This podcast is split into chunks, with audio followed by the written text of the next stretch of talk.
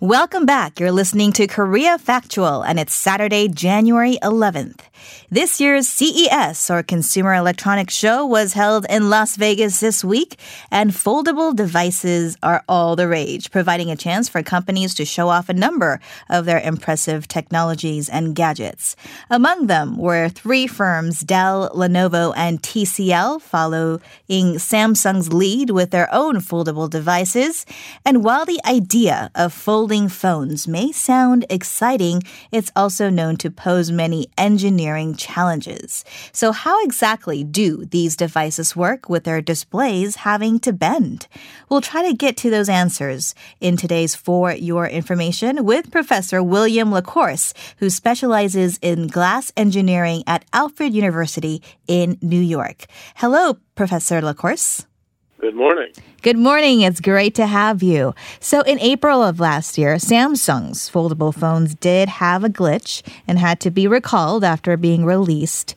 Uh, and this seems to show the difficulty of manufacturing such uh, futuristic devices. So, could you tell us more about what went wrong in the case of Samsung's Galaxy Fold? Well, uh, Samsung has always been a pioneering company, and we're willing to take some chances uh, with a foldable phone, knowing that uh, the materials that could be used for foldables were not perfect.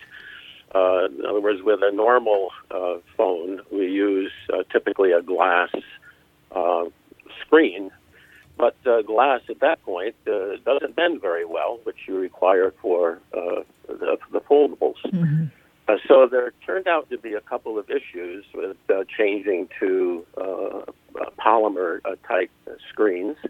One is the uh, softness and the ability to damage the screens, which caused some issues.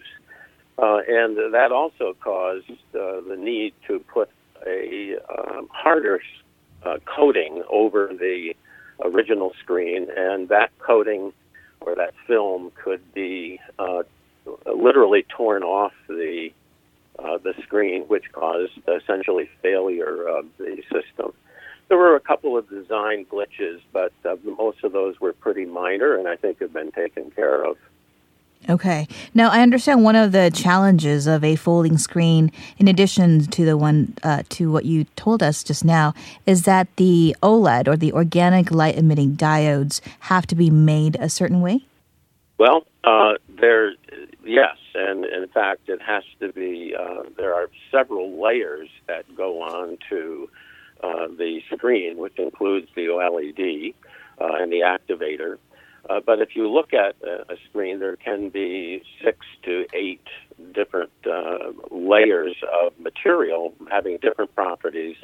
And when you try to put all of these together and have the correct adhesion and the correct electrical behavior, uh, for the, the lighting, uh, you run into additional problems, particularly uh, when there's a segment of the screen which is going to be stretched. Uh, and uh, the stretching in that region is different than in the stretching in different areas, so you get stresses that develop uh, between these layers, and you can cause longer term problems. Okay. And going back to those plastic polymers you mentioned, Samsung uses it and so does Huawei uh, in their foldable phones. How can this create problems and how would you compare this material to, say, glass?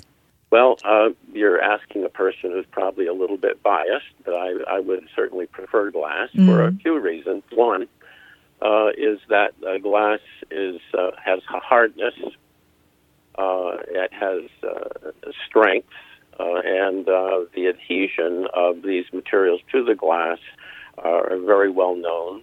Uh, and uh, the issue, however, with glass is that uh, it doesn't bend very well. Uh, and so you're kind of have been forced to use the polymer based materials. And do you see us using glass one day in making foldable phones? Is that a possibility? I think it's uh, inevitable, uh, mm-hmm. primarily because of the difficulties uh, that that uh, occur with the polymers. And if you look at the patent literature, uh, there are certain uh, companies, Microsoft and Apple and Samsung and others, which have already uh, indicated uh, the use of glass. Uh, there are hurdles to be overcome. Mm-hmm.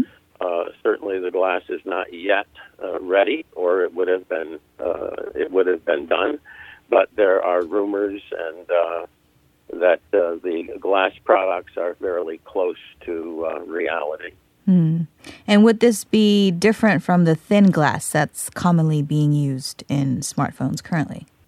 It might not be very much different in composition, but certainly the manufacturing uh, difficulties uh, are are many. The the main problem of glass, of course, is that uh, it does not bend well. Uh, it will fracture if you try to bend it to uh, too small a diameter.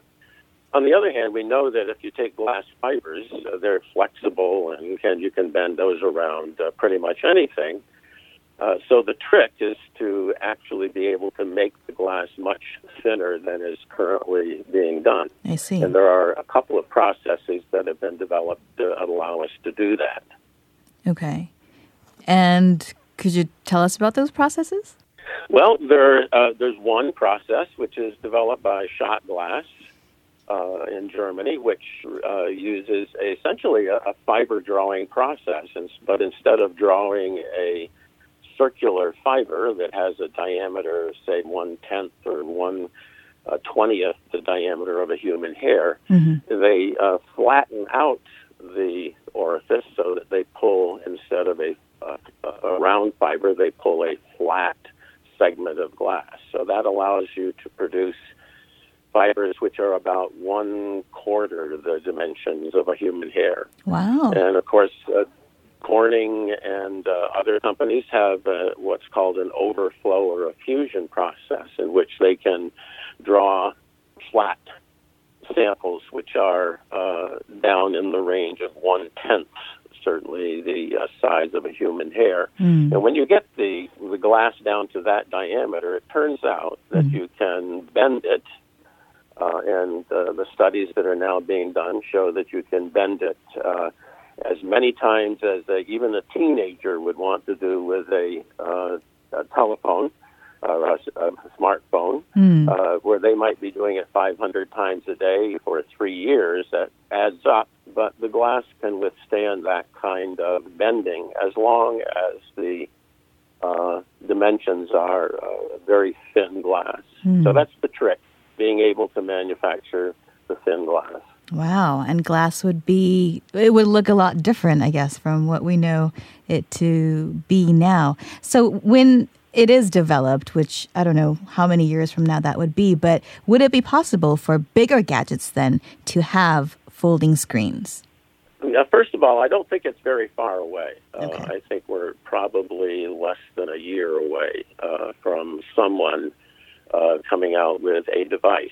I'm not sure, however, that the first device will be a small cell phone. I think it may more likely be a tablet type device, which is larger uh, and which uh, the bending radius that you might have to have for the, the glass would be a little bit less and would cause a little bit less stress. Mm. So there are some people who suggest that, for instance, Apple uh, would be coming out with an iPad before they come out with a iPhone. Mm-hmm. Uh, now, whether uh, Microsoft does that or Samsung does that, I'm not sure.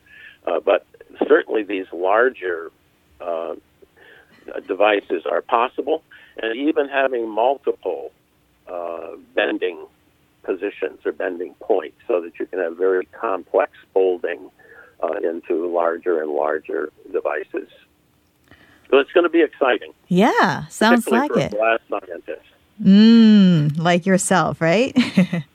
Thank- like myself. I, am really enjoying this. All right. Well, Professor LaCourse, it's been great talking to you. Thank you so much for sharing your time with us. Okay, thank you very much.